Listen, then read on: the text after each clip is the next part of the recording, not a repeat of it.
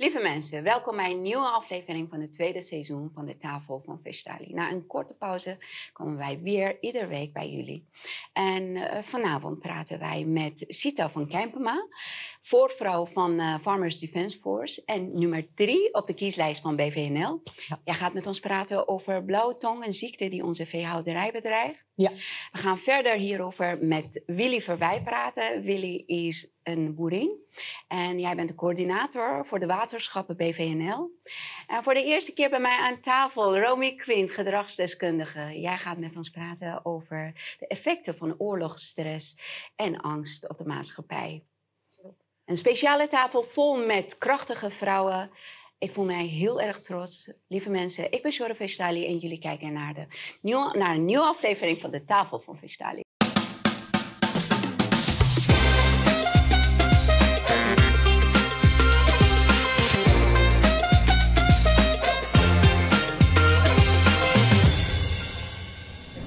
Voordat we beginnen wil ik al mijn gasten van harte welkom heten. Leuk dat jullie er zijn. En Sita, jij gaat ons meer vertellen over de ziekte blauwtong. Zullen we kijken naar een kort fragment? Ja. Ik zit op, nog steeds al 2,5 weken op een gemiddelde van twee doden per dag. Het is gewoon verschrikkelijk. Het is een verschrikkelijke ziekte. Het is echt een, uh, nou ja, een ramp uh, onder, de, onder de boeren. De dierziekte blauwtong grijpt om zich heen. Dagelijks gaan er meer dan duizend schapen dood en de ziekte manifesteert zich nu ook bij rundvee. Een klein mugje, de knut, verspreidt de ziekte onder de dieren. Schapenhoudster Marleen Venneman uit Weesp kijkt het met ledenogen aan. Inmiddels zijn al meer dan 30 schapen bij haar doodgegaan aan de ziekte. Het is het hok met de meeste van mijn zieke schapen. Het zijn echt wel een beetje de zielepietjes. Dus ik probeer ze zo... Uh ja, zo lekker mogelijk voer voor aan te bieden. Als ze maar iets eten, dan ben ik al blij. Dagelijks maakt Venneman een ronde door de wei om alle zieke schapen apart te zetten. Ze had voor Blauwtong meer dan 100 schapen. Ik zit op nog steeds al 2,5 weken op een gemiddelde van twee doden per dag. Ik heb nauwelijks hierover iets in de media gehoord. Wat is dit? Dit is een uh, ziekte die sinds uh, 2 september in Nederland is. Uh, blauwtong wordt overgebracht door een vliegje, de knut. En die knut die steekt uh, de, de dieren, dus de schapen en uh, de koeien. En die worden er vreselijk ziek van. Er zijn eerder in Nederland twee blauwtongvarianten geweest. Die ook met een vaccin zeg maar bestreden konden worden. Maar voor dit type, type 3, is geen vaccin in Europa beschikbaar. Wel in Zuid-Afrika, maar het is niet toegestaan in Europa. En uh, de meeste schapen die het krijgen, die gaan er ook daadwerkelijk aan dood. En koeien die het krijgen, die, uh, dat merk je eerst doordat de productie heel erg terugloopt, zo'n 30 procent. En daarna worden ze ook ziek.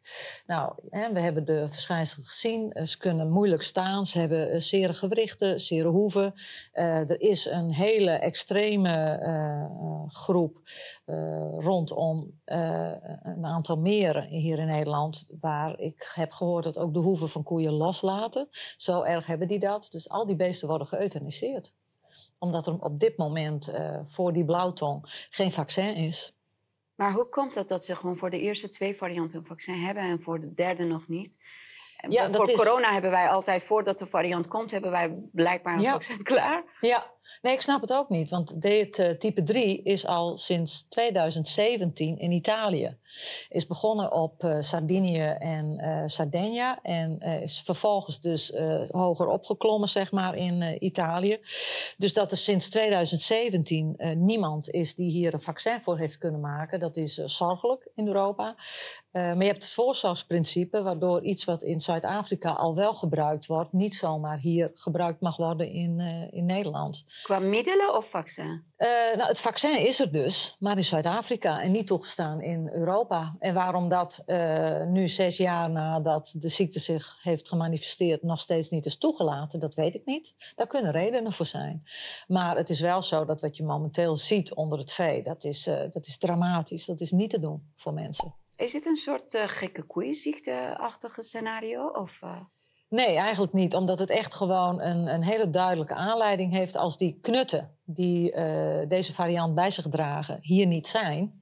Eh, dan krijg je ook geen besmette dieren. Meer vergelijkbaar met malaria misschien. Ja, misschien wel, ja. En je hebt hier natuurlijk omstandigheden. Hè. We hebben heel veel plasdras aan laten leggen. Dus dan heb je kleine laagjes water. En dat weten we van eh, mug- muggen en knutten. Die eh, leggen in laag water leggen ze hun eitjes. En als dat warm is, en we hebben heel warm weer gehad in september... dan ontwikkelt dat zich vreselijk snel. En dat is er ook gebeurd. Maar als het zo is, dan moet dit ieder jaar terugkomen. Als het echt met weer en omstandigheden te maken heeft. Ja, dat zou kunnen, ja. En eh, hè, de herkomst werd eh, eh, steeds betwijfeld. Zo van, ja, hoe, hoe is het nou mogelijk dat het in Italië is en in Nederland? Hoe kan dat nou? En niet in België en Duitsland? Nee, Of... er is nu wel een geval in Duitsland bekend, maar dat is nu pas van afgelopen week. En er is ook een, eh, een, een geval eh, in, eh, in België bekend. Maar dat zou een uitvloeisel kunnen zijn van windrichting en warme wind van, vanuit Nederland. Want die knutjes die kunnen 300 kilometer wegkomen op de, op de wind, als die wind maar warm genoeg is.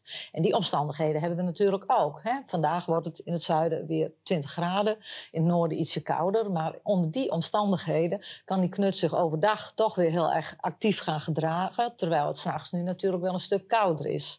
Maar dan vliegen ze de stal in, omdat het vee lekker warm is. En het advies dus, dus ook aan veehouders om ventilatoren te plaatsen. Goed ventileren, want als er een windbeweging is en er is koelte... dan voelt die eh, knut zich minder op zijn gemak. Die heeft het liever warm en vochtig.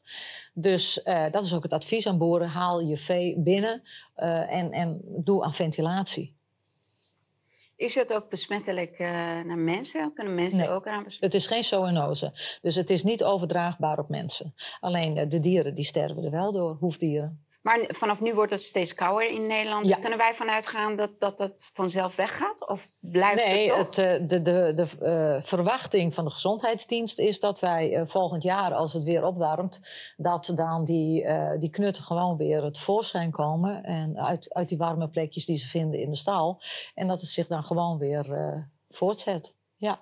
Maar ik snap niet waarom wij hierover niet zoveel in de media horen. Of is dat niet echt zorgwekkend genoeg nog? Of Ik vind het Wordt wel zorgwekkend expres? genoeg. Ja, als er zoveel dierenleed door ontstaat, dan moet een overheid eh, daarop gebrand zijn om te weten waar komt dit vandaan. En afgelopen eh, week, of vorige week, heb ik de gelegenheid eh, gekregen van Belang van Nederland om een motie te maken. En die motie dus van dat er onderzoek gedaan moet worden naar de herkomst van deze blauwtongvariant. En die motie die is 17 oktober aangenomen. Dus de Kamer gaat er nu mee aan de slag. Nee, je zit natuurlijk ook wel met dubbele belangen, want men wil toch ook de veestapel terugdringen. Ja, Dus dat was- afvragen ja. Hoe enthousiast wordt er dan gehandeld? Nou ja, ik heb zelf onderzoek gedaan eh, naar aanleiding van een tip. En ik denk dat ik nu weet wat de herkomst is van de blauwtongvirus en hoe het hier in Nederland is gekomen. wil je dat hier verklappen? Of ben je nog... eh, Nou, ik, heb eigenlijk, eh, ik heb eigenlijk alle informatie wel binnen die ik eh, nodig heb eh, en nodig had. Ik kreeg dus een tip en toen ben ik gaan zoeken van, klopt dat verhaal? Want je kan wel zoiets naar buiten brengen en misschien mhm. mensen die uiteindelijk er niet verantwoordelijk voor zijn beschuldigen. Nou, dat is de bedoeling niet. Maar als ik kijk naar alle feiten die ik nu opgezocht heb, dan kan je aan, met aan, aan nou, kan je er bijna zeker van zijn dat het, eh, dat het wel zo gegaan is. En wat heb ik eh, dan gedaan om onderzoek te doen? Ik heb onderzoek gedaan naar eh, het gedrag van de, van de mug, van de knut. Eh, hoe hij het liefste leeft, waar hij het liefste zijn eitjes legt. Waar hij dus goed floreert. Ik heb ook uitgezocht ehm, via mijn Italiaanse collega's. En ik heb een heel breed netwerk, omdat ik ook Europees actief ben geweest jarenlang. Eh, mijn Europese ehm, collega die heeft uitgezocht bij dierenartsen, maar ook bij een grote farmaceut die in Italië die twee vaccins levert. eh, van hoe ver in Italië is dat eh, nu, dat, eh, ehm, die blauwtongvariant nummer drie. Ehm, ik heb vervolgens gekeken naar vervoersbewegingen. Waar gaat zwaar transport langs? En ik heb gekeken dus hoe een spoorlijn op een gegeven moment afbuigt in Nederland.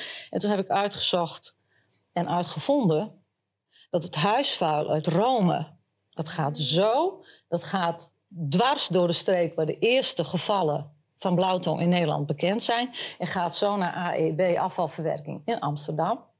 Wat zit er dan in dat huisvuil? Want daar heb ik de samenstelling van onderzocht, omdat er een milieuanalyse is gemaakt voordat het huisvuil hier kwam. 900 ton per week.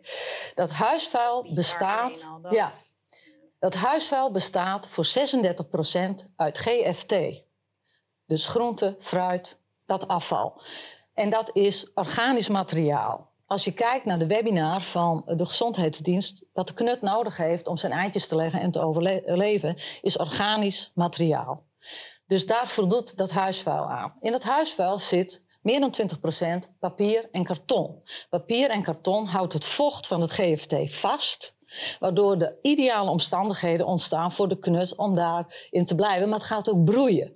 Dus zelfs al gaat hij over de Alpen. Want tot nu toe waren die bergketens eigenlijk te koud voor de knut om over- overheen te gaan. Daarom blijft hij alleen in Italië zijn ze zo hierheen getransporteerd. En omdat je die vrachtroutes, die kan je gewoon, die, die spoorlijnen, die kan je eh, volgen. Daar is een kaart van. Rotterdam nog wat heet dat. Transport of zo, vrachttransport. En dan hebben gekeken dat eerst gaat hij via München omhoog en dan buigt hij af. En dan gaat hij precies door dat gebied. En het zijn gewone containers, want die antwoorden heb ik gisteren gekregen. Hoe wordt het nou gedaan? Nou, het zit in gewone containers, komt op hun eigen terrein binnen. Want ze hebben een aparte spoorlijn aangelegd, afvalverwerker. En dus is het op die manier in Amsterdam gekomen, maar gaat dus dwars door dat gebied heen. En omdat het in september heel warm was, knutten die dan uit die wagons vliegen, die hadden in dat gebied, juist in dat gebied, maar daar gaat Willy straks op in, hebben ze een gebied gevonden waar ze heel goed eh, zich kunnen voortplanten. En dat hebben ze dan ook gedaan. Dus is het logisch dat daar de eerste gevallen zijn geweest. En de afvalverwerker is, daar, die valt niks te verwijten. Die heeft een vergunning en die doet volgens die vergunning eh, wat hij mag. Wie wel wat eh, valt te verwijten, dat is onze staatssecretaris Heijnen. Die heeft toestemming, vergunning gegeven. En ook eh, de gemeente Amsterdam. Omdat in die hele milieuanalyse die ik gelezen heb... is totaal geen woord besteed aan het gevaar van het meekomen van, eh, ja, van ongedierte in dat GFT. En we weten allemaal dat op GFT, nou laat maar eens een bakje met schilletjes staan op je aanrecht Ja. en je doet hem open na Ja. een dag en dan vliegt van alles uit waarvan je dacht, nou dat heb ik er niet in gedaan. Maar we weten allemaal dat GFT een, risico oplevert. En als de blauwtongvariant, zonder dat daar een vaccin voor is, al sinds 2017 actief is in de regio waar wij het huisvuil vandaan laten komen. Rome heeft blauwtong eh, type 3, dat heb ik dus van de farmaceuten gehoord en de dierenartsen uit Italië. Dan is het met, nou, bijna met zekerheid te zeggen dat dit een hele goede eh, herkomstmogelijkheid is. En wat ik dus nu wil dat met die Kamermotie gebeurt, is dat de Kamer opdracht geeft zo snel mogelijk de NVWA opdracht te geven om testen te doen in dat afval. Want nu zijn de omstandigheden nog warm genoeg dat ze daar eitjes in kunnen vinden. Vervolgens kunnen ze zien wat komt daar uit die eitjes. Nou, dat is hoogstwaarschijnlijk de vlieg, de knut die we hier hebben. Niet vlieg, maar de mug. Hoe heet hij in het Italiaans? Was Nee, niet de knut? nee dat, dat weet ik niet. Nee, maar vast inderdaad niet een knut. Maar ehm, dan zal hij vast een veel mooier klinkende naam hebben. Maar als je dat afval gaat onderzoeken en je hangt daar vliegenvallen op. Ze hebben dan van die, van die vallen en daar, die hangen ze dan op. En VWA doet dat nu ook in stallen om te kijken van ja. Wat is het eigenlijk voor beestje? Wat, hè, wat zijn zijn specifieke eigenschappen? En je doet die testen in het afval. Dan kunnen we binnen no time weten of de huisvuiltransporten vanuit Rome daadwerkelijk de herkomst zijn van die blauwtong type 3 die we hier ook hebben. Hij komt verder in Europa nergens voor. Ik heb wel gezien dat het Duitse geval, wat nu bekend is sinds een paar dagen, ook aan die spoorlijn ligt. Ja. Respect Dus- voor dat puzzeltje leggen. Ja, Nou, klopt. helemaal. maar is het opzettelijk, denk je? Want als ik het hele verhaal denk- hoor, dan denk ik... Ik denk dat het gewoon eh, onzorgvuldigheid is. Niet bij nagedacht. En dat is heel gevaarlijk. Want eh, met corona moest iedereen overal thuis blijven. En deden ze heel hysterisch. Nu weet je dat er een ernstige dierziekte is in Italië. die niet valt te bestrijden. En dat negeer je. Ik vind dat ontzettend onzorgvuldig. Ja. En ik ben ook in gesprek geweest met een jurist. En die zegt van, nou, de overheid is hier degene die de fouten heeft gemaakt. Dus het is zeer waarschijnlijk dat je een massaclaim kan indienen. En al die boeren die dus nu failliet gaan omdat hun veestapel doodgaat... en er is geen enkele vorm van compensatie... Als dit bewezen is, en dit is daadwerkelijk de herkomst, dan kan er een claim naar de overheid. Want zij hadden dit af moeten dekken. Zij hadden hier naar moeten kijken. Pot van Van der Wal beter daarvoor gebruiken. Dus Ja, precies. Nou, maar kijk nou eens naar het leed wat die dieren hebben. Hè? Ja. Want ze krijgen een brede bek en ze krijgen allemaal blaren in die, in die bekken. Dus daardoor kunnen ze ook niet eten. Maar het gaat ook helemaal in het darmkanaal zitten. Het, het gaat overal zitten. Het gaat in de longen zitten. Ze stikken gewoon bijna door die eigen blaren die open gaan. En het vocht wat er automatisch omheen gaat. Er worden je, je, boeren zijn gewoon dagelijks bezig om die beestjes. Want die kunnen amper naar de sloot lopen. Die kunnen amper naar het emmertje water lopen. Die vallen bijna met hun kop in het emmertje water. Omdat ze gewoon amper kunnen drinken. Die hebben zoveel pijn. Er is zoveel leed. Maar dit komt gewoon heel goed uit voor de plannen om minder veeën te hebben. Ja, maar dit is, als, als dit in stand gehouden wordt, als nu straks duidelijk is dat dit de herkomst is, dan zal dat afval eh, moeten worden voorbehandeld, zodat in ieder geval dat GFT eh, geen eh, eitjes meer kan bevatten. En dat is een plicht van onze overheid, want de wet dieren schrijft voor dat je leed moet voorkomen. En dat geldt voor de overheid net zo goed als voor de boeren. En als wij weten dat dit de herkomst zou kunnen zijn, en het is, het is gewoon logisch. Die- Ik hoor Ja. het, ik had er zelf, hè, de tipgever die zei het, en die had het gehoord van twee mensen die wisten dat die containers ook niet zo schoon zijn op het moment dat ze aankomen. Dat er misschien ook overal restjes afval al in die containers liggen en er worden die balen ingezet. Ja. Wederom, daar heeft de afvalverwerker in Amsterdam treft daar geen blaam. Dat wil ik heel duidelijk stellen. Die wil ik hier ook niet in staat van beschuldiging zetten. Maar onze overheid heeft gewoon dingen over het hoofd gezien. En die hadden ze mee moeten nemen. Want dit is essentieel. Hoe houd je eh, ziektes uit een land? Eh, bijvoorbeeld Duitsland is nu zijn blauwtongvrije status... die ze jarenlang hebben gehad, zijn ze nu gewoon kwijt. Maar Nederland ook. Wat betekent dat? Je mag heel veel dieren, als je de ziekte onder de leden hebt... mag je ze niet meer vervoeren. Nou, dat kan voor sommige boeren een probleem zijn... want die hebben vee op afstand en dat moet naar huis. Nou, hoe dan? Eh, dan moet je dus eerst een vergunning aanvragen. Nou, iets bij de, de overheid aanvragen. Nou, sorry hoor, dat is alsof je de marathon eh, moet afleggen in een sprinttijd. Dus dat, dat is echt niet te doen. Eh, maar ook, eh, er wordt nu gezegd, ga niet meer als je eh, dieren hebt, eh, ga daar niet eh, mee rondrijden en zo. Maar als er 900 ton afval, huisvuil, waarvan 35% GFT is, als dat per week zo wordt vervoerd, dan hou je het dus ook in stand. Dus dan kunnen we wel zeggen volgend jaar... ja, het is logisch dat het er weer is. Hè? Ja, want het zat in de stal. Nee, flauwekul. Wij moeten kijken, zit het in dat huisvuil? Er komt nog meer gewoon. Precies, en dan ben je verplicht als overheid... als je de bron kent en ook de route kent... dan moeten ze daar iets aan doen. En de wet dieren verplicht de overheid om ook maatregelen te nemen. Dus dankzij jou wordt dit nu ook in de Tweede Kamer besproken. door de motie. Want toevallig de tipgever die kwam bij me, want die durfde het niet over de telefoon te zeggen. Nou, in het ja, omdat hij een beetje bang was. Want ja, de, eh, de- Italië staat niet echt bekend om eh, soms hele soepele maatregelen. Maar, hè, dus die is bij me geweest. En toevallig kwam, twee uur later kwam het verzoek van BVNL van... nou, als je wil kan je een motie indienen.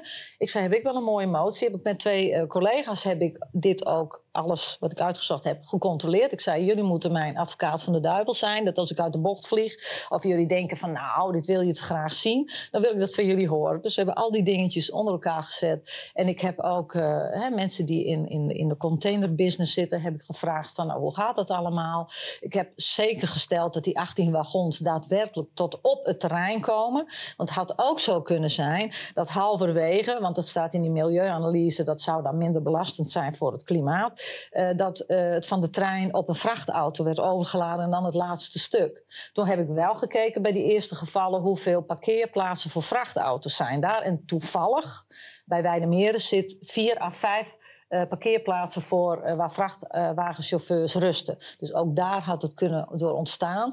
Maar ik heb de bevestiging gekregen dat het rechtstreeks op hun terrein wordt geleverd. Dus dan moet het via die lijn gaan. En die gaat dwars door het gebied heen waar de eerste gevallen. Heel spannend. Maar weet je wat mij wel heel erg triggert? Is dat twee jaar geleden heeft Marion Koopmans eh, via One Health Pact een, eh, van Nederland eh, 10 miljoen euro gekregen om een eh muggenlab op te richten. Omdat zij zegt dat de mug de volgende verspreider is van een enge ziekte.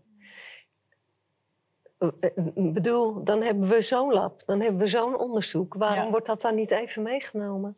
Ik denk dat niemand, ook bij het, verleiden, eh, eh, het, eh, het verlenen van die vergunning, heeft niemand hier rekening mee gehouden. En dat is natuurlijk fout. Als je het continu als overheid hebt over klimaatverandering, dan moet je ook rekenschap houden met dat muggen een steeds groter probleem worden. Hè? De tijgermug hebben we het ook al over gehad.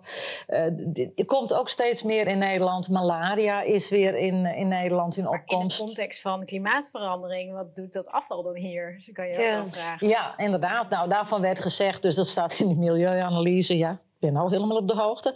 ehm, dat de methaanuitstoot bij storting in Italië. Italië heeft een ondercapaciteit voor het verbranden van afval. En als je dan stort, dan krijg je heel veel methaanuitstoot. Dus was het beter om het eh, naar eh, Amsterdam te brengen. Nou ja, of dat zo is, dat is een Kunnen ze ook mening. daar helpen met hun capaciteiten opschalen? Ja, En Inderdaad. eh, Amsterdam mag wel methaanuitstoot hebben. Methaan Nee, als het andere verbrand wordt, ja, Ja. als het verbrand wordt, heb je minder heb je eh, water en eh, koolstof. En je, je hebt het GFT en het afval nodig, omdat anders de oven te heet wordt. En dan eh, krijg je uitschieters. En omdat ook AIB weer energie opwekt voor de stad Amsterdam. Ja, we gaan dit langzaam afronden. We gaan eh, naar jou.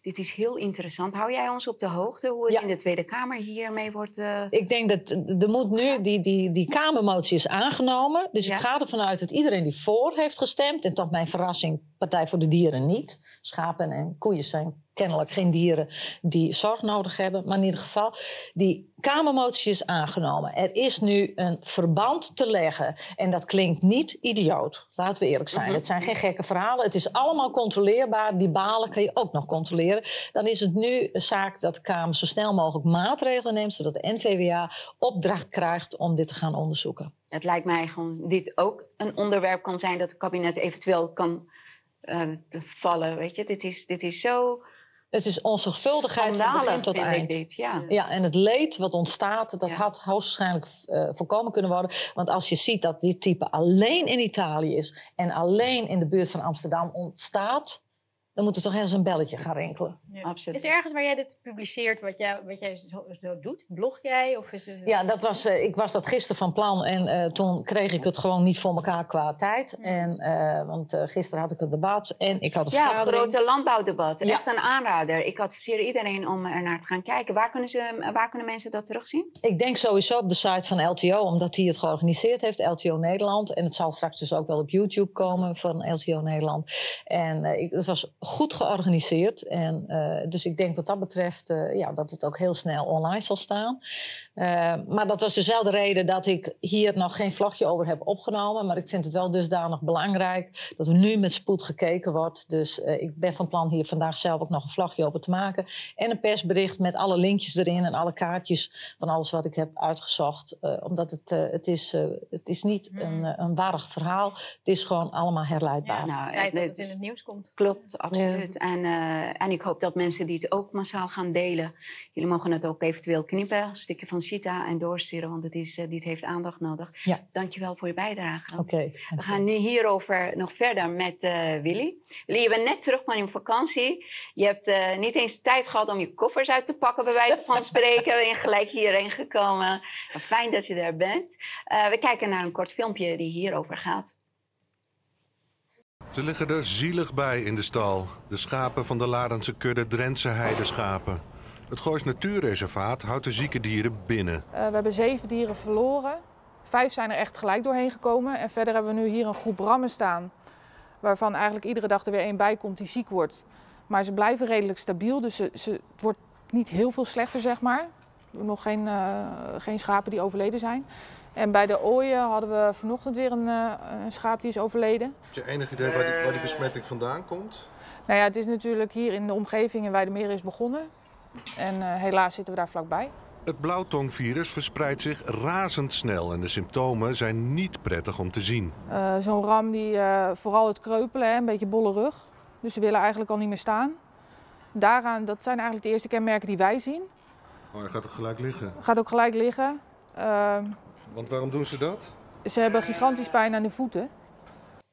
Ja, Pijnlijk. ja, het is heel pijnlijk. Weet je, het is gewoon heel naar. Iedere boer is hier ontzettend druk mee. Alleen maar druk met, eh, Met blauwtongziekte. met blauwtong. Ja, bijna dat je ook haast geen focus meer hebt op andere dingen. Hè? Gisteravond vroeg ik aan mijn zoon iets en zegt... Ja, maar mam, ik ben alleen maar met de schapen bezig. We hebben al 42 dood. Maar waarom horen wij niks van hun hierover? Geen... Nou, er heeft wel iets in de plaatselijke krant gestaan, maar dat is het. Ja, En, in de eh, grote krant helemaal niet. In de grote krant helemaal niet. En het is, kijk, het kan ook bij kamelen voorkomen. Het kan ook hè, bij, bij herkauwers komt het voor.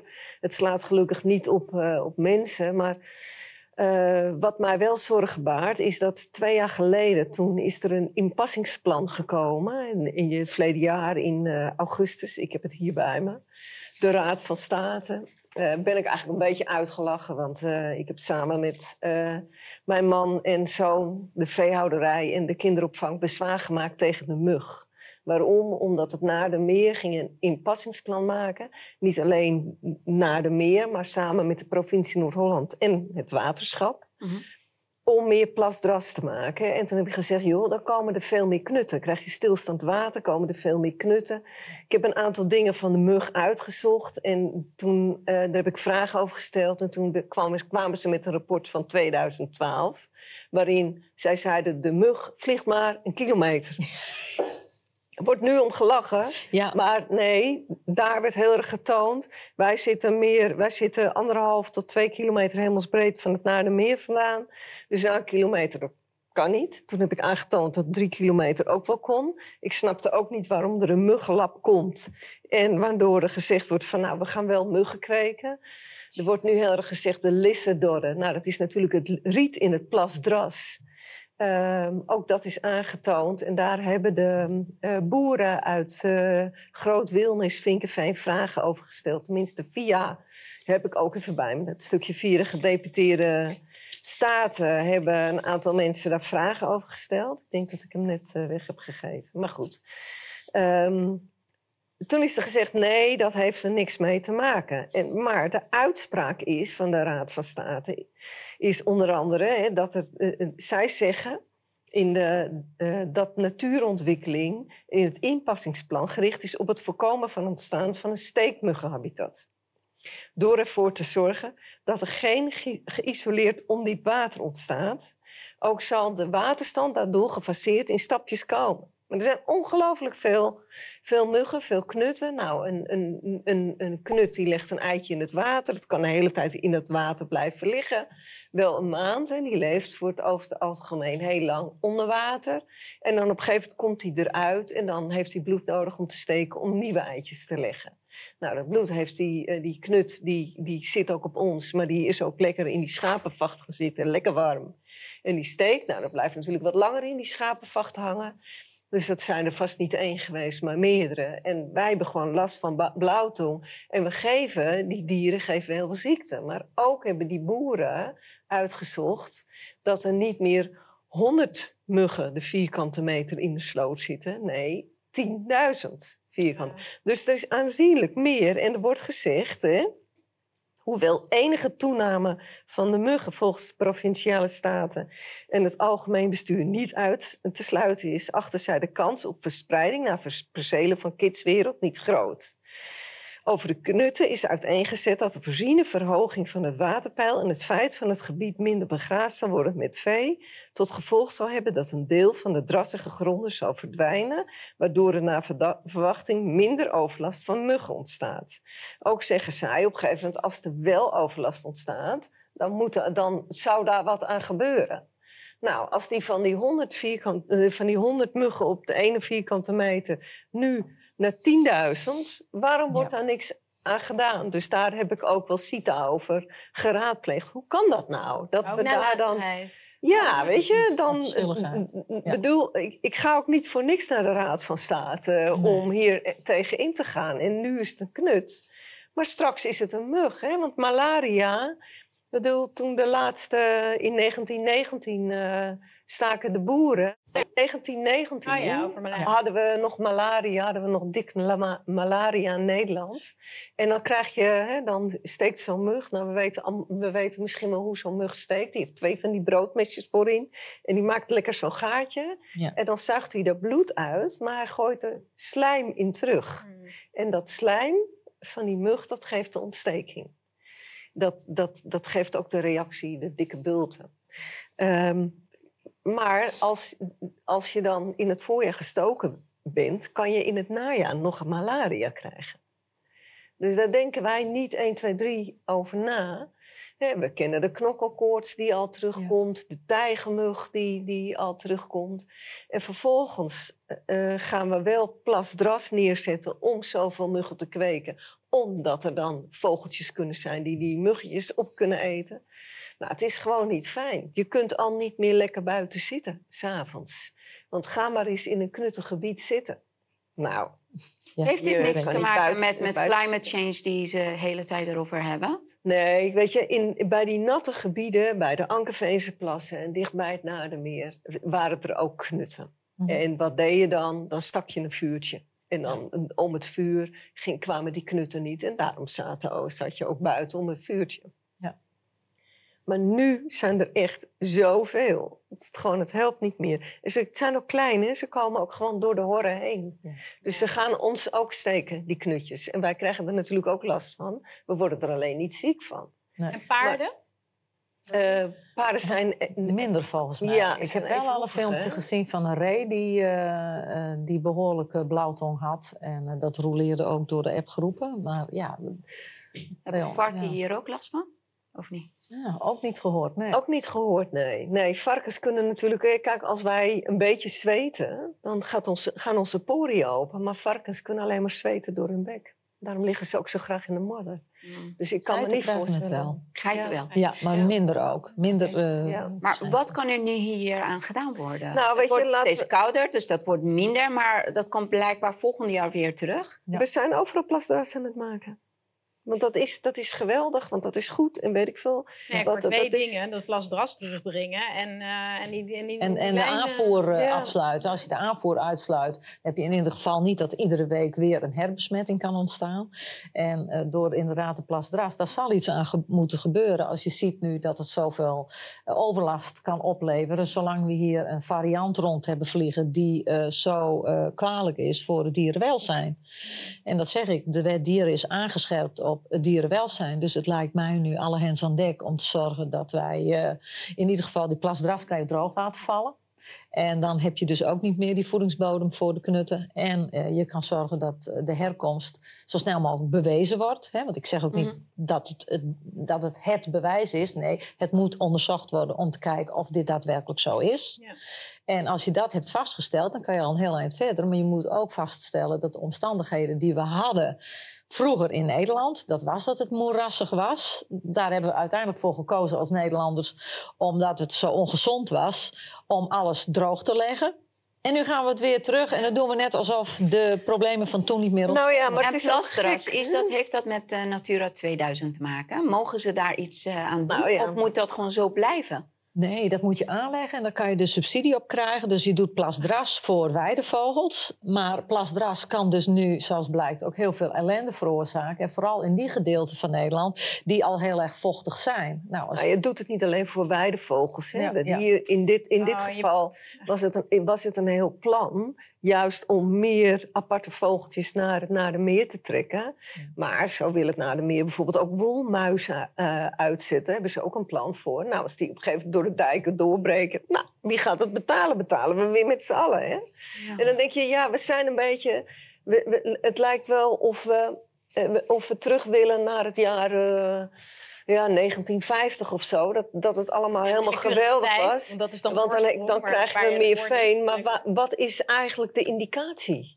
Hoe belangrijk is het ten opzichte van de mensen? Waar staan wij? Want ik, ik blijf zeggen, nu is het knut en nu is het alleen het Ja. schaap. Maar straks zijn het de muggen.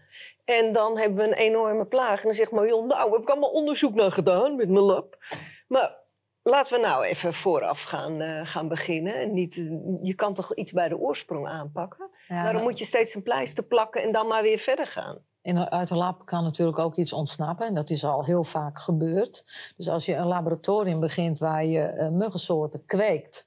die schadelijk kunnen zijn voor zowel mensen als dieren... dan kan je daarmee ook een enorm probleem veroorzaken. Want Maar ik, waarom eh, is, de, waarom is de nut om eh, een lab te hebben en daarin muggen te ontwikkelen of laten groeien die schadelijk zijn voor mensen? Waarom? Nou, laten we het aan Marion vragen.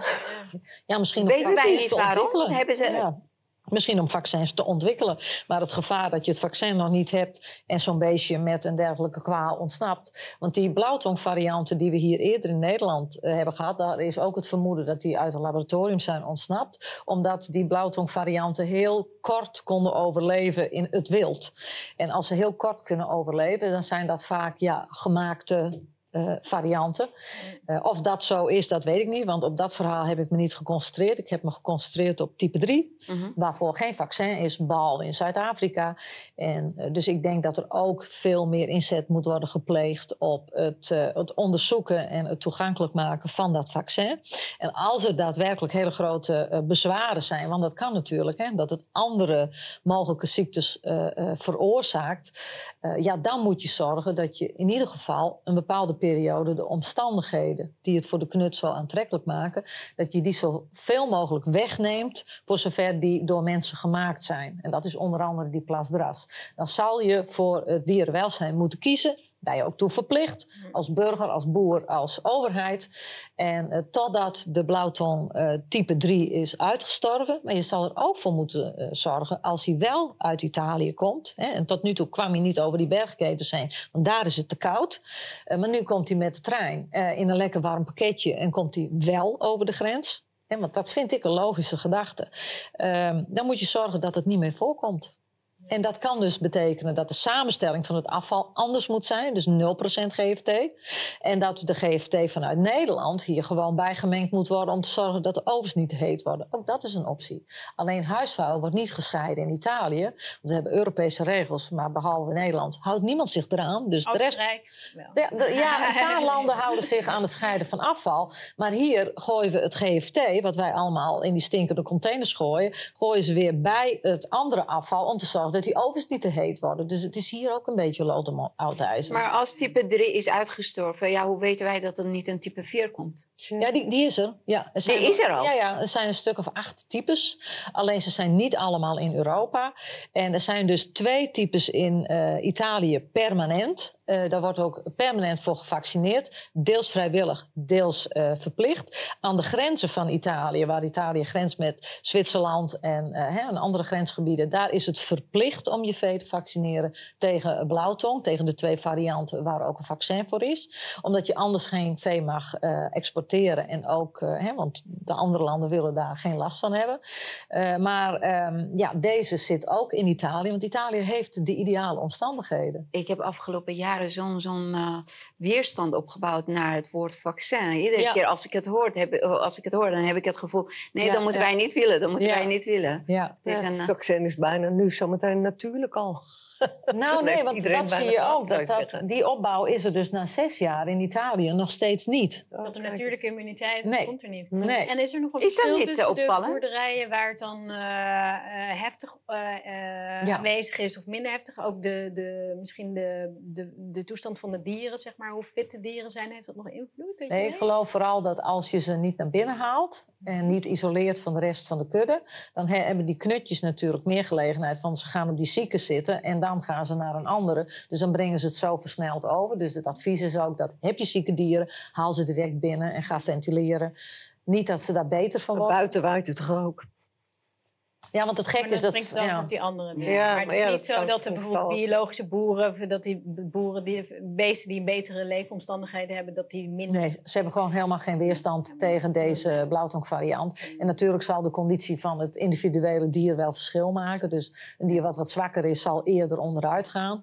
Maar als ik zie uh, dat er inderdaad nu al gezegd wordt... duizend dieren per dag, was het?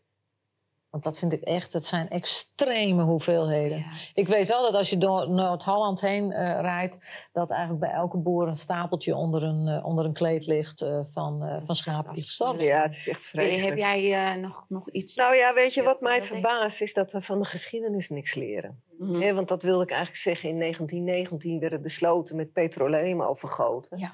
En toen hadden we ook nog, in 1960, toen zijn pas de, de, de grachten in de Jordaan opengegaan. Want daar was toen ook heel mm -hmm. veel last. En daar hebben we geleerd van de doorstroming. Dat je ja. geen reuk en geen uh, doorstroming had. En het verbaast me dat natuurbeherende organisaties... dat die gewoon stilstand water mogen hebben. En wij willen allemaal doorstroming, juist hiervoor. En nu gaan we eigenlijk weer hetzelfde doen wat we in 1919 of daarvoor nog hadden. Dat mensen gewoon ziek werden van de, van de kleine insecten. Ja. ja, en dat is in feite te gek. En ik vraag me ook af, waarom worden er niet meer testen gedaan aan het begin, hè, de, als er autobanden uit China worden gehaald, waar een klein beetje water in ligt, waar nog eitjes in liggen. Ja. Maar ja, hoe kan, kan- hoe kan het? Ja, hoe kan het dat wij daar niet meer... eh, ik denk dat wij gewoon hierover doen? vaker moeten praten. Ja. En, eh, En zodat een mensen kilometer dat beseffen. vliegen, bedoel, als een Ja. knut 300 kilometer kan vliegen... Nou, dat ja, de bedoel, gezondheidsdienst, hè? Dus, ja, ja, we de- denken het de- niet de- zelf. Hoe kan het dan dat, dat, dat, er met een, eh, dat daar niet mee gewerkt wordt? En, nou ja, ik ben ook benieuwd wat ik, wat ik bijvoorbeeld verder met mijn familie en de boeren kunnen doen met deze uitspraak van de Raad van State. Waarom is daar nog niks mee gedaan? We wachten het even af. Ja. Hou ons op de hoogte. Ik vind het wel een eh, prestatie voor een mug om 300 kilometer te kunnen vliegen. Nee, ze drijven als het ware op de warme wind Ja. en komen zo ergens anders terecht. Dus waar de wind gaat, daar hè, waait mijn jasje, maar ook mijn knut. Dus, Ik- eh, Willy, dankjewel voor je bijdrage. Ja. En nu komen wij naar jou, Romy. Voor je eerst bij mij aan tafel. Ik ben eh, ja, echt fijn dat je hier bent. En je gaat met ons hebben over de invloed van angst, onzekerheid en oorlog op de maatschappij. Zullen we kijken naar jouw kort filmpje? Yes.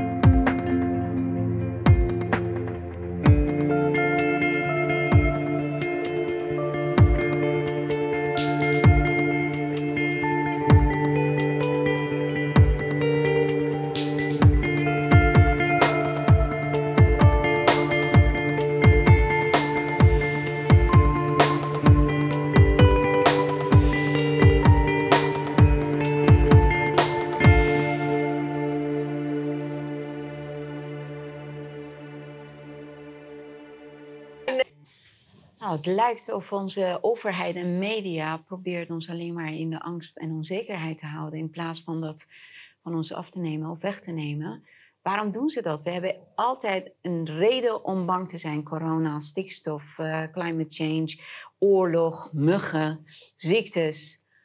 Waarom is dat? Is het opzettelijk? Ik heb geen idee. Ik denk natuurlijk ook wel dat sensationeel nieuws dat verkoopt. Hè? Of dat, dat, eh, dat is clickbait, zeg De maar. prijs is Dus- heel hoog, hè? Ja, ja. Ehm, ja, naar de achterliggende motieven om ons in angst eh, te brengen, dat, eh, dat is niet echt mijn expertise. Eh, maar dan kan je je inderdaad afvragen. ehm, in de coronatijd ehm, ja, hebben we natuurlijk ook, eh, eh, hè, zijn we collectief in, in angst gebracht eh, met de schrikbeelden uit ehm, ja, China, Noord-Italië. Ehm, het leek voor mij in ieder geval alsof het, eh, het angst inboezemen toen een soort van vlucht nam en, en Ja. sterker ingezet wordt. Ook dat het op plekken terecht kwam waar het voorheen niet zoveel aanwezig was, bijvoorbeeld op scholen. Ehm, hè, bang gemaakt om je oma te besmetten, dat soort dingen. Dus het, het werd gewoon, collectief een groter probleem. Eh, nu is stress natuurlijk wel van alle tijden. En hebben we ook, een heleboel mensen hebben hele kleine stressoorzaken. En kunnen, we kunnen soms van muggen, oh, muggen olifanten maken. Die knut wil ik niet eh, onderschatten, maar eh, sommige problemen zijn voor de een minimaal en voor de ander is dat iets heel groots. Dus het is natuurlijk ook heel erg persoonlijk hoe gevoelig je bent voor stress. Wat aan alle tijden raadzaam is volgens mij, is om, eh, om te leren om het oog van de storm te zijn. Dus wat het ook is, wat er op je afkomt. eh, ja, om te leren dat, dat het leven dus niet per se is wat er op je afkomt, maar ook heel erg hoe je ermee omgaat. En hoe leren we dat te beteugelen? We leren niet op school zeg maar, om met stress om te gaan en ook niet altijd in het gezin van herkomst. Ehm, dus eh, ja, dat heeft eigenlijk eh, mij uh, gefascineerd van, van hoe, hoe, kan je goed met stress omgaan. Ehm, en ook ehm, zou ik willen dat dit dus op scholen ook gedeeld wordt. Dit is dan van een instituut dat heet HeartMath. En dit is een manier om, met, om stress te beteugelen. Zo zijn er een heleboel manieren. maar je zou willen dat we daar collectief uh, ja, meer weet van hebben. Zodat we niet alleen worden blootgesteld aan stress, maar ook weten hoe we het kunnen beteugelen. Um, als je naar het filmpje kijkt, dan zie je dus dat een heel groot gedeelte van de doktersbezoeken ook stressgerelateerd zijn. Mm uh, vaak uh, zijn het ook klachten waar uh, ja, niet per se iets aan gedaan kan worden. Dus hartritmestoornissen of eh, chronische vermoeidheid, fatigue werd er ook getoond. het is niet meteen iets waar dan een medische oplossing voor is. Dus eigenlijk ga je dan naar huis zonder dat het verholpen is. En je bent ja, je, dan heb je dus eigenlijk een soort um, onprettige manier van leven op dat moment. Of, omstandigheden die niet optimaal zijn. Maar er is eigenlijk niets om, uh, om, om, wat je eraan kan doen. Tenzij je dus ja, je beseft of dat er wordt benoemd letterlijk dat het, dat het stress gerelateerd is. En je gaat zoeken naar manieren. Nou kan je yoga gaan doen of gaan sporten of uh, sociaal. Er zijn natuurlijk een heleboel manieren om, om te ontladen van stress. Uh, soms ook ongezonde manieren. Eten of televisie bingen of hè, dat soort mhm. dingen. Maar wat je vaak ziet is dat mensen... Ja, drugs, drank. Um, we zien vaak dat stress langdurig opgebouwd wordt. Dus stel dat je een stressvolle baan hebt en je bent acht uur lang uh, stress aan het opbouwen uh, dan uh, ga je niet in een uurtje sporten. Die, die cortisol, hè, cortisol is een stresshormoon. Dus uh, onder invloed van stress maken we cortisol en adrenaline aan, zijn hormonen. Als je dat acht uur lang opbouwt, maar je gaat een uur sporten, dan heb je nog steeds eigenlijk veel te veel. Je, je trekt dat niet in balans. Um, wat gebeurt er dan? Cortisol die hoort dat hebben we nodig. Hè? Dus een beetje stress is ook gezond. De cortisol hoort dan te pieken om acht uur of zeven uur s ochtends, zodat we wakker worden. Maar wat je ziet bij mensen die heel erg gestrest zijn, is dat het om één uur, twee uur, drie uur s'nachts uh, piekt. En dan word je dus wakker. Uh, sommige mensen slapen dan weer moeilijk in. Gaan ook s'nachts piekeren. Heel erg af te raden. Maar um, ja, en dan kom je eigenlijk een beetje in een visuele cirkel terecht van ja, zorgen maken en stress eigenlijk aanmaken. En niet, niet op een goede manier ermee omgaan. Een soort visuele cirkel van steeds ongezonder worden. Nou worden we heel erg gevoed met beelden. er is, ja, ik zal even de statistieken erbij halen. Maar vorig jaar is een groot onderzoek geweest van de kinderombudsman bijvoorbeeld aan de hand. En hebben ze proberen in kaart te brengen. Is dat dan? Is... Nee, dit is wat heel anders. Oh. Ja, daar kan ik eerst ook nog wel iets over vertellen. Um, dus dit hoort eigenlijk bij het filmpje van zojuist. En dit instituut HeartMath die leert mensen om um, eigenlijk van uh, uh, uh, stress om dat om te zetten in ontspanning. Mm. Dus um, zoals ik net zei, als je dan acht uur lang cortisol opbouwt op je werk, dan ga je dat proberen daarna te, hè, in balans te brengen door misschien te gaan sporten. Maar wat zegt dit instituut? Ze zeggen nee, misschien kan je tijdens je werk in de waan van alle dag leren om, je, om beter zeg maar, met de situatie ter plekke om te gaan in de heat of the moment. Um, ademhalingsoefeningen te doen met je ogen open. Dus het is geen meditatie op een kleedje, maar het is gewoon eigenlijk een meditatie in de waan van alle dag. Waardoor je um, ja, niet alleen zeg maar, met, je, met je hoofd en je cognitieve vermogen de dingen benadert, maar ook uh, ondertussen je focust op kalm blijven en op je ademhaling. Waardoor je eigenlijk in het moment steeds minder cortisol op gaat bouwen. Dat is gewoon puur door vier seconden in te ademen en vier seconden uit te ademen. En eigenlijk je aandacht te verleggen. Je doet eigenlijk, je, de stress is vaak een gedachte. Hè? Iets van, oh, ik wil niet of ik wil dat het goed gaat, maar het lukt niet. En als je op het moment dat je een interventie doet en je focust je ook op je ademhaling, dan verzacht je eigenlijk al die, die, die verkramping die er ontstaat. Met als, met als effect dat je betere hartritmevariabelen krijgt. Dus dat is dat, dat patroon wat je in het blauw ziet. Um, je moet je voorstellen dat die hartritmevariabele is het, is het ritme van het hart. Dus het is niet het beats per minute. Dus niet zeg maar als je uh, gaat uh, stilstand, dan heb je 80 beats per minuut, slagen per minuut. En als je gaat sporten, krijg je 150 slagen per minuut. Maar daar gaat het niet over. Het gaat over het ritme. Hoe snel het hart uh, versnelt en vertraagt, zeg maar, het ritme dat het creëert. Nou, als je zeg maar gestrest bent of je bent boos, dan zie je uh, het hartritmevariabele in een patroon zoals op de linkerkant. Dat is dan een soort aardbevingachtig uh, patroon. Voor je systeem is dat alsof je een auto bent waarop je op het gaspedaal trapt en aan een handrem trekt tegelijk. Ja. Dus dat gaat heel erg, dat is wat ik bedoel met verkramping. Ja. En dat heeft effect op ons hele systeem. Dus uh, je denkvermogen vermindert. Je gaat dus naar een ander gedeelte van je brein, kan je uh, ingaan onder invloed van die stress. Het oergedeelte van het brein, dus dat is waar je vecht- of vluchtreacties zit. Um, je bloedcirculatie, je uh, spijsvertering, eigenlijk alle grote lichaamsfuncties, uh, ja, die, die, die komen dan uh, onder druk te staan en worden minder. Um, als je in een staat van ontspanning bent, dan is het tegenovergestelde gebeurd. Dus je bloedcirculatie, je spijsvertering, alles gaat beter functioneren. En ook kun je eigenlijk naar je hogere denkvermogen en je neocortex uh, weer binnen, waar eigenlijk vaak de goede oplossingen voor je probleem liggen. Dus daarom zeggen we als we boos zijn vaak dingen waar we later spijt van krijgen. Terwijl als we later gekalmeerd zijn, kunnen we best wel genuanceerd iets erover zeggen. Dat, dat is ja, wat je dan ziet.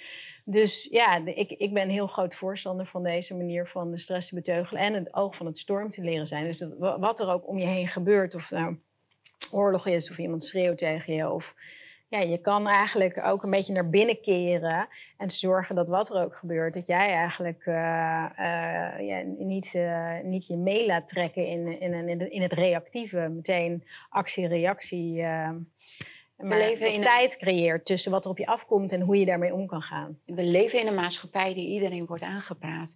Dat stress hoort bij het leven. Je moet nou, we leren niet dat je hoe wij met, een, met stress kunnen gaan leven. We moeten accepteren dat gestrest zijn en stress ervaren hoort bij het leven. Mm. Dus dan kom je in een soort uh, modus terecht dat je extra gepikeerd bent, extra emotioneel reageert. En we worden vooral afgelopen drie, vier jaar constant in dat modus gehouden. Mm-hmm. Wat kunnen mensen doen om dat te doorzien? Omdat... Ja, ik denk dat er twee dingen. Het is natuurlijk niet zo dat we niks zeg maar, in de omgeving kunnen doen. Ik bedoel, je kan je televisie uitzetten. Um, je kan, um, ja, hè, um, als er bijvoorbeeld één iemand die je kent de hele dag het over de oorlog heeft en de ander niet, dan kan je dat, je kan dat doseren. Dus natuurlijk kan je, kun je net zo goed als wat je consumeert, met wat je eet, zeg maar sowieso heel erg bewust zijn van wat je tot je neemt. Absoluut, ja. Maar soms komen er gewoon onverwachte dingen binnen. zoals muggen. Ja, ja, zoals muggen. Of, kijk, deze boerinnen hebben het echt voor de kiezen. En zie je ja. ook, hè, zie ik maar eens uh, je stresslevels laag te halen als je gewoon ziet dat je hele feest stapel eraan gaat. Dat is natuurlijk vreselijk en heel moeilijk om, uh, om daar uh, je, je goede gevoel te houden en goed te slapen en dat soort dingen. Dus als je dan ja, ongewenst geconfronteerd wordt met stressvolle dingen, dan is een tweede wat ik aanraad, is manieren leren om dat goed te beteugelen. Um, want als jij eraan onderdoor gaat, dat je dieren er aan onderdoor gaat, dan ben je nog verder van huis eigenlijk. Dat is heel belangrijk. Um, ook voor je kinderen. Hè? Vaak uh, ja, wil je ook gewoon. Uh, het is een beetje zoals met die stewardess in het vliegtuig. En mensen kijken altijd naar die stewardess van uh, hoe gaat het met haar? Dan is het allemaal wel goed. Maar dat is natuurlijk ook voor moeders met kinderen. Dus je, je wil dat goed kunnen. Ja. Ik vraag het even nou, aan Sita. Hoe ga jij met stress om? Want mm. je bent continu met de actualiteit bezig. Ja. Je bent continu bezig om te kijken waar, waarom gaat het mis en waar gaat het mis. Ja. Ik neem aan dat dat heel veel stress met zich meebrengt. Ja. Of ben je daartegen immuun? Nou, nee. En eigenlijk inderdaad uh, zit ik ook veel te vaak nog met mijn laptop op schoot tot een uur of tien uh, s'avonds, en soms ook wel langer. Uh, een mooie bijkomstigheid is dat bij ons de schotelontvanger kennelijk niet meer iets wil ontvangen. We zeiden, nou, dat is mooi. dus die ellende heb je niet. Dus overdag hè, hou je het nieuws wel bij. Maar wanneer wij eenmaal even lekker rustig zitten, is er momenteel geen tv. Want we zijn, mijn man en ik, beide kennelijk te lui om er iets aan te gaan doen. We vinden het wel best zo tot nu toe. Klinkt gezond, ja. Ja, daarom. Dus dan, dan kan je ook inderdaad een film pakken die je wel wil zien. En je wordt even niet geconfronteerd met alle, alle apocalyptische boodschappen... die elke avond op ons afkomen in, uh, in, in al die uh, rubrieken. Uh, en ik heb inderdaad ook wel dat als je heel laat thuis komt, zoals gisteravond ook... ja, dan is het wel even lastig om, om, om je draai te vinden en ook echt te slapen. Winding down, ja. Nee, ja. Dan zijn dit soort oefeningen wel heel goed om ja. puur... Want als je, maar, als je maar niet denkt, ja. Ja. Nee, maar het is zo. Ik bedoel, stel dat je s'nachts wakker ligt en je, en je piekert, dan Ja. is dat heel erg belastend voor je systeem. Omdat je dus steeds weer die cortisol gaat aanmaken, terwijl je eigenlijk hoort te rusten. Ja. Ga je ademhalingsoefeningen doen of ontspanningsoefeningen, hè, ga kijken wat voor jou werkt, dan ben je in ieder geval niet aan het nadenken. Zodra je maar eigenlijk weggaat van dat denken, dan komt je Ja. systeem toch meer tot rust. Is, hè, eh, dus eh, dan wanneer je ja, gaat, gaat nadenken. Maar ja, ik kan me zo voorstellen dat als je helemaal in die flow zit... Hè, ik bedoel, als ik even heel eenvoudig kijk... als een ouder een kindje brengt en moet haasten... dan komt dat kind al gehaast Mhm. binnen. Hè? Dat Ja. gaat meteen al over op dat kind. Ja. Wordt dan bijna afgegeven van nou, ik ga hoor, doei, doei, doei, doei. En dan, eh, ja, dan voel je bijna die hartslag ook van het kind. Ja, maar st- stress is besmettelijk. En dus- Nou dus- en dat dus gaat ik zo altijd over over. vertellen. Nee, maar het is letterlijk besmettelijk. Want eh, Ja. dit instituut HeartMath, dat werkt niet alleen zeg maar, met het idee, zeg maar, maar ze meten het ook. Dus zij werken met apparatuur, ehm, biofeedback software. Dus je kan eigenlijk die, dat, die hartritmevariabele verandert. Kan je met een oorsensor dan op je schermpje zien dat je dat, dat, dat verandert. Dus het Ja. is een beetje een meten is weten methode. Mooi. Maar wat is nou het fascinerende? Ehm, je kan ook de hond een oorsensor indoen. En als jij een stressreactie in je hart hebt, hè, of in je systeem, ehm, omdat je een, een e-mail krijgt, stel je, je baas stuurt je een ontslagbrief of zo via de mail. Ja. En een hond ligt naast jou, kan je de stress van jou in de hond meten of in een babytje. Want het is één meter buiten ons licht, lichaam. Dat we aura noemen. en ja, dat heet Ja. ons elektromagnetische veld. En je kan dus de stress van de een meten in de ander. Het is letterlijk besmettelijk. Je leert dat wel als je paard rijdt. Hè? En ik was als Nou. klein meisje dat, dat, voor het eerst op een pony. En dat het eerste wat mijn vader zei van... zolang jij rustig doet, Mm-mm.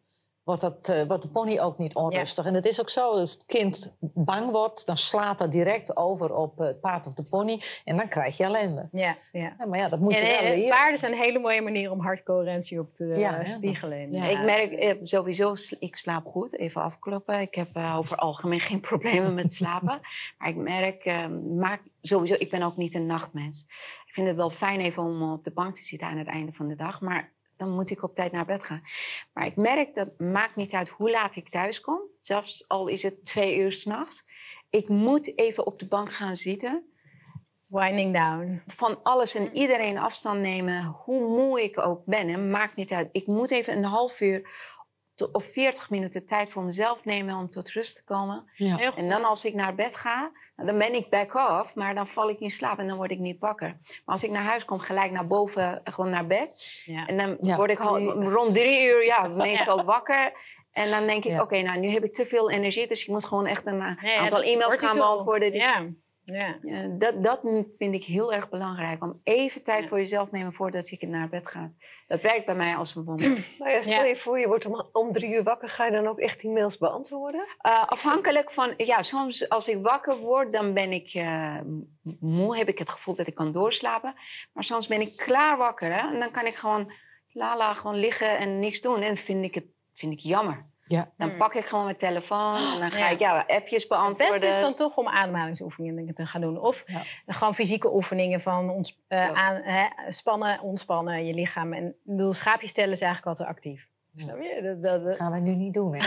Nee, dat- Dat verhoogt de stress. Ja, wel de stress, ja, precies. Ja. Nee, wat ik ook nog wel wil zeggen is dan nu... Ja, bijvoorbeeld ik eh, zit op Twitter en ik, ik eh, zie gewoon dat, dat wat er op Twitter gebeurt in één keer poem, zo erg binnenkomt. Want ik, ik heb niet echt hele opruiende kanalen die ik volg of zo. Ik heb die Sander Schimmelpenning heb ik al lang geleden geblokkeerd. Maar, eh, maar ineens door de oorlog komen er hele heftige beelden binnen. Ja. En dat is dus ook, soms word ik dus ook geconfronteerd met dat soort beelden, terwijl ik dat niet aan zie komen. En dat is dan ook voor mij echt wel een moment om, nou ja, sowieso om dat uit te zetten en dat niet te gaan doen. Maar ook wel dus om, ja, eventjes eh je me daartegen te weren door van binnenuit eigenlijk te schakelen. Dat is wel heel eh, krachtig. Maar ja, heel veel jongeren kunnen dat bijvoorbeeld niet. En vorig jaar hebben ze onderzoek gedaan naar kinderen. De kinderombudsman heeft ook gekeken van wat was nou de impact van de, van de lockdowns. En waar, ehm, hoe zit het met de stresslevels. Nou, er kwam eigenlijk uit naar voren dat er heel veel meer stress was onder jongeren. Eh, ook in eh, de het Verenigd Koninkrijk was er een onderzoek geweest. En daar bleek 27 eh, procent van de kids depressief. En dat was een stijging van 10 procent in de coronatijd. En dat was equivalent aan 60.000 kinderen die zich gestrest en onprettig voelen. ja, wat doen we om ze te helpen en om, eh, om ze te leren hoe dat te beteugelen? Ik heb nog niks uitgerold zien worden. En in Nederland is het hetzelfde. We hadden 45% stijging van het gebruik van de kindertelefoon.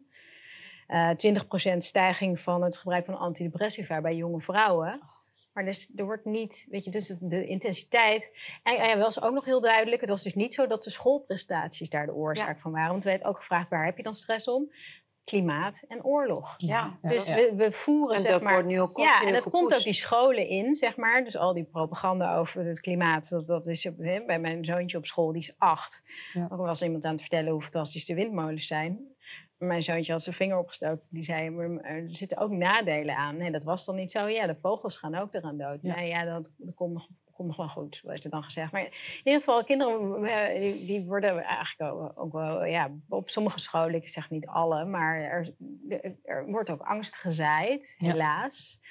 Ehm, en dat is één ding. Maar waar leren ze ermee omgaan met die angst? Mm. Ik Ja. denk eh, dat wij kunnen bevestigen dat onze jeugd is niet meer hetzelfde na corona. Nee. We hebben echt een andere generatie gekregen. Ja. Ze, ze zijn anders, ze denken anders. Een houding, alles, alles is in hen veranderd. In, in onze... Maar kijk maar eens hoe mensen reageren. Mensen, hoeveel mensen kijken niet meer naar het nieuws? hè? Er zijn een aantal mensen die alleen maar even naar het nieuws kijken, verder niet. Maar hoeveel mensen hebben dat gewoon al helemaal verbannen? Mm. Nee, daar kan ik niet meer naar kijken. Want dat betekent eigenlijk dat ze dus met een bepaald stresslevel zitten. Ja. Of het zelfbescherming is Ja. om het stresslevel niet te krijgen. Ja, Ja, dus Ja. er zit natuurlijk ook een stukje zelfbescherming in. ja. Het Maar verzwakt ons Het is echt. wel zorgwekkend. Ja. Mensen zijn enorm ja. introvert geworden. Ja, Ze, Ja. ze kunnen niet meer met de, met de sociale drukte omgaan. Nee. Het doet ze te veel pijn. Nou, of het niet meer durven zeggen. Ja, de, de, Ja. Ja. eh, Het is bizar dat, we niet meer, eh, dat er niet meer focus is op met stress leren omgaan. Want als je alleen al kijkt naar corona, dan werd dan de prik als enige oplossing genoemd. Maar als je kijkt hoe erg eh, stress bepalend is voor de mate waarin je je, je ziekte doormaakt. Want daarom vroeg ik net ook naar die, hè, de conditie van die dieren. ja. Als wij zeg maar in angst en in stress zitten, dan zijn we veel meer vatbaar voor ziektes. En Ja. dus is het heel belangrijk ook gewoon voor de volksgezondheid. En Absoluut. ik eh, pleit voor eh, meer focus daarop. Ja, maar als wij allemaal sterk zijn, dan wordt de farmaceutische industrie eh failliet. en gaat die daar failliet. zit wel een ding. Ik denk niet dat dat eh, de bedoeling is. Ehm, we kunnen nu naar eh, kijkersvragen gaan Hm. eh, luisteren, als we dat hebben. Lodi, hebben wij eh, kijkersvragen? Onze Lodi is een beetje gripperig. Hij heeft corona, denk ik. Ja, ja, ja, ben je. Hebben wij kijkersvragen, Lodi? Ja, we hebben kijkersvragen. Ah, top. Ehm, ik heb een vraag voor Sita. Eh, is dit hetzelfde scenario als de gekke koeienziekte? Oh, dat heb ik je ook gevraagd, denk ik. Ja, nee, ik denk dat dit eh, een, eh, een ander scenario is. Eh, bij de gekke koeienziekte werd aangenomen dat dus eh, vanuit eh, bestanddelen die in het voer zaten, bij koeien bepaalde eh, zaken opriepen. Maar dat is dus, heeft op zich niets te maken met een, een, een vliegje, een mugje die eh, een, ziekte overbrengt. Dus dat is, en er is van de blauwtong ook heel veel niet bekend. Dus er wordt nu wel onderzoek gedaan, dus er is heel veel niet bekend. Maar gekke koeienziekte, ja, dat is toch echt eh, iets anders. Dat kon je oplossen door de samenstelling van het eh, voer te veranderen. Dat is ook gebeurd. Hè. Er mag geen ehm, ehm, bloedmeel meer worden gebruikt voor rundervoeding. En dat is ook goed, want een koe is een vegetariër. Ja. En die moet je, eh, maar dat werd in het, in, ja, omdat je bepaalde... Ik hoor de hele tijd hetzelfde terugkomen. Mens probeert iets gekunsteld. Ja, eh, precies, En dan ja. eh, we pay the price. Ja, toch? Ja. Ik denk ook van je moet je voedsel, alles wat je inneemt, zo weinig mogelijk eh ultrabewerkte pro- eh, producten. Laat al die zakjes en pakjes lekker daar in de supermarkt waar ze zijn. Koop verse groenten, koop vers vlees en zuivel. En dan heb je een heel gezond voedingspakket. Maar inderdaad, een, een koe die een stelsel heeft om als vegetariër zijn voedsel te krijgen. Een koe is heel wat anders bijvoorbeeld dan een varken. Een varken is Mhm, wel ja. een alleseter. Ja. En dat heb je ook met andere dieren. Maar eh, bij koeien eh, ja, is dat gewoon niet verstandig. Er is nooit een directe relatie eh, gelegd met een, een ziekte die bij mensen ontstaat. Maar nu het vo- voer is veranderd van samenstelling, is het wel zo dat de gekke koeienziekte weinig meer voorkomt. Nee. Dus, ja. Kijk, mensen hebben enorme kracht, maar ze moeten zich ook niet overschatten. Ja. De wereld is niet maakbaar. Sommige ja, mensen precies. denken, Absoluut, dat is- vooral op een bepaald opleidingsniveau, krijgen, krijgen sommige groepen mensen eh, het waanidee dat alles maakbaar is. Ja, Dat en ze kijken ook op de korte termijn en niet zozeer alle scenario's uitdenken. Dus Ja. het is zo beperkt. Ik bedoel, wat Ja. je zegt van de, de geschiedenis herhaalt zich. Ja, het doet me ook denken aan eh, Nieuw-Zeeland bijvoorbeeld, waar dan alleen maar loopvogels zo. En dan gingen ze daar possums uitzetten. En dan volgens alle.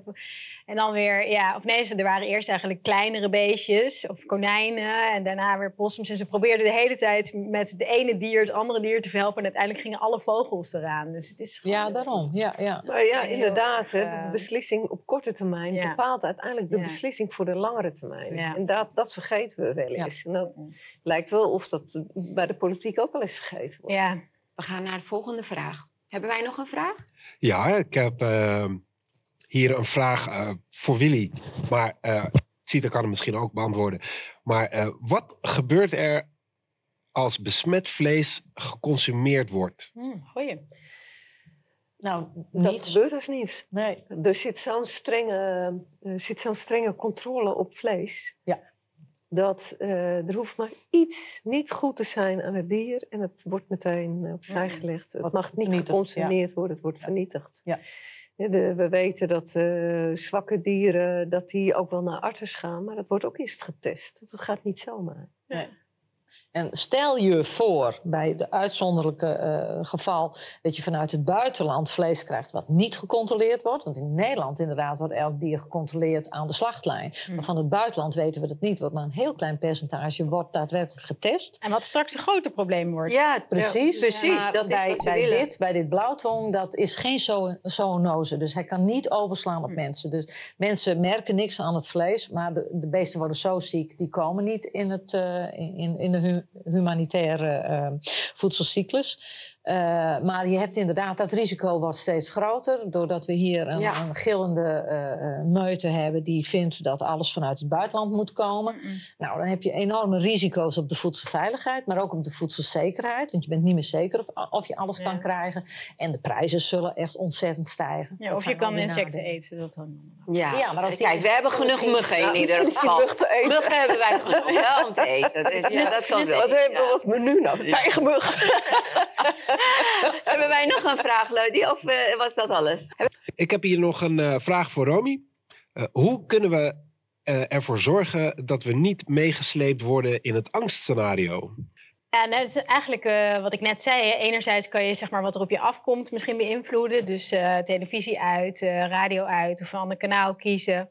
Eh, maar komt het wel op je af, dan, eh, dan zijn eh, ja, methodes zoals hartcoherentie hele goede manieren om het te beteugelen. Dus om te leren... om- Hart hartcoherentie. Dus dat is Oh, wat jij het net van ja, ja. Ehm, wat ook een hele goede is, die ik heel vaak gebruik, is als ik ergens bang voor ben, ga ik me afvragen wat daar de voordelen van zijn. Dus wat is het ergste wat ik me kan bedenken en wat zijn daar de voordelen van? Dat haalt ook een stukje van de verkramping weg, omdat heel vaak we in ons hoofd het heel erg dramatisch en eenzijdig Ja, maken, terwijl het eh, niet- En vooral s'nachts, hè? precies, ja, nee, dus eh, Als het dan weer ochtend is, Ja. dan denk je nou... ja, ja, ja. Iemand zei ooit tegen mij, nou, als je ergens mee zit of als je je ergens zorgen over maakt of bang voor bent, denk of jij over vijf jaar nog steeds zo naar dat, eh, de Mm. situatie ja, kijkt. groter perspectief. Als, als het na vijf jaar niet meer voor je belangrijk is of zo. En dat helpt als je boos bent op je kinderen. Dan- dan- ja. dus als je boos wordt op je kinderen, en dan denk je: oké, ben ik over vijf jaar hier of word ik hierover boos? Ik denk het van niet. Oké, ah, nee, even ademhalen, ademhalen, komt wel goed. Relativeren. Ja, Ja, relativeren. Nou, dankjewel. Ik denk dat we kunnen nu afronden. Nou, ik eh, wil jullie bedanken voor jullie bijdrage. Het was een powertafel met powervrouwen. Ik kreeg heel vaak een verzoek. Nou, kan jij niet meer vrouwen uitnodigen? Ik nodig iedereen uit. En eh, ik ben heel erg blij dat, dat wij vandaag al met vrouwen aan tafel zaten. Eh, ik wil jullie ook allemaal bedanken voor het kijken. En, ehm, mm, oh, trouwens, ik heb alle eh, huidige partijen in de Tweede Kamer gemaild. Ik heb ze allemaal uitgenodigd voor een gesprek, interview of een debat bij ons hier in de studio. Ik eh, ben benieuwd wie daarop gaat reageren. Wij sluiten niemand uit, want we willen heel graag met elkaar in gesprek blijven. Uh, dat vind ik dat is de enige manier dat wij van elkaar kunnen leren. Uh, jullie kunnen met mij ook in contact blijven via uh, vestalia.welsmers.nl. En ik wil iedereen extra bedanken die ons helpt met liken en delen van onze aflevering. En ik wil jullie allemaal een hele fijne weekend wensen. En vragen om volgende week weer terug te komen. Dank jullie wel. En jullie ook nogmaals bedankt. Ja, ja. Mooi mensen. Bedankt. Ja, bedankt. Graag tot volgende keer.